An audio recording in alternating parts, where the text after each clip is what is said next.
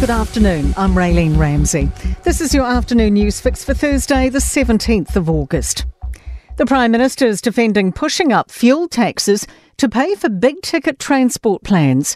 The $20 billion draft land transport strategy released by the government today would prioritise roading improvements on 14 state highways. This would include putting four lanes between Napier and Hastings connecting Warkworth and Whangarei and expanding Auckland Rail.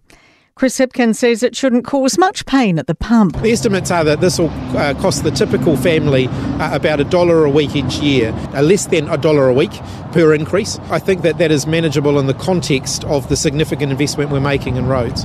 An announcement of major change for Auckland ferries from October. Fullers360 is pulling out staff for training and can no longer run full services. From October, it won't operate services from Birkenhead to Onewa, Northcote Point, and Bayswater, and will run reduced routes. Uh, uh, those reduced routes are Gulf Harbour and Half Moon Bay. Auckland Transport says they're looking at alternative operators. A mixed reaction from investment providers to National's KiwiSaver policy. Speaking at a Financial Services Council event in Auckland today, Leader Chris Luxon announced the party will let people invest in multiple providers. Ignite advisors David Van Scharenberg says it'll cause a lot of debate. There'll be parts of the industry who are cautious about it, who want the devil's in the detail, and there'll be other parts of the industry, probably the advice side of the industry, who see it as really a real positive. A man has been charged with manslaughter nearly a year after a woman died in a crash in Auckland's Botany. 70 year old Miao Wan Liang died five days after the collision at Cascades and Botany Roads in September. Police have arrested a 45 year old man today. A bill has been introduced to the House to lower the voting age to 16 in local elections.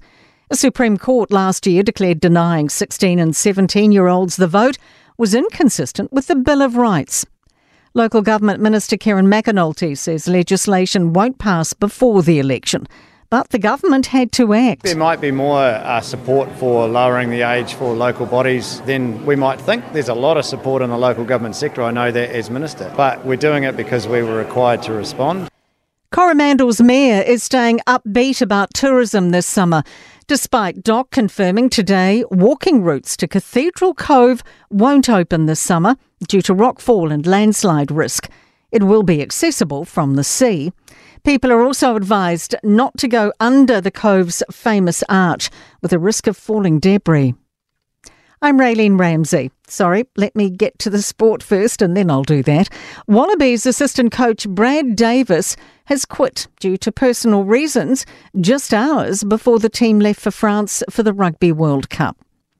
High praise for Warriors prop Bunty Afoa ahead of their NRL clash against the Sea Eagles at Mount Smart.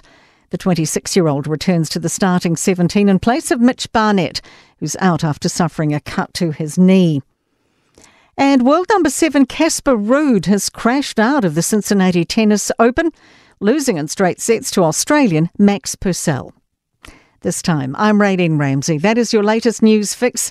We'll be back with the next update tomorrow morning from the Newstalk ZB newsroom.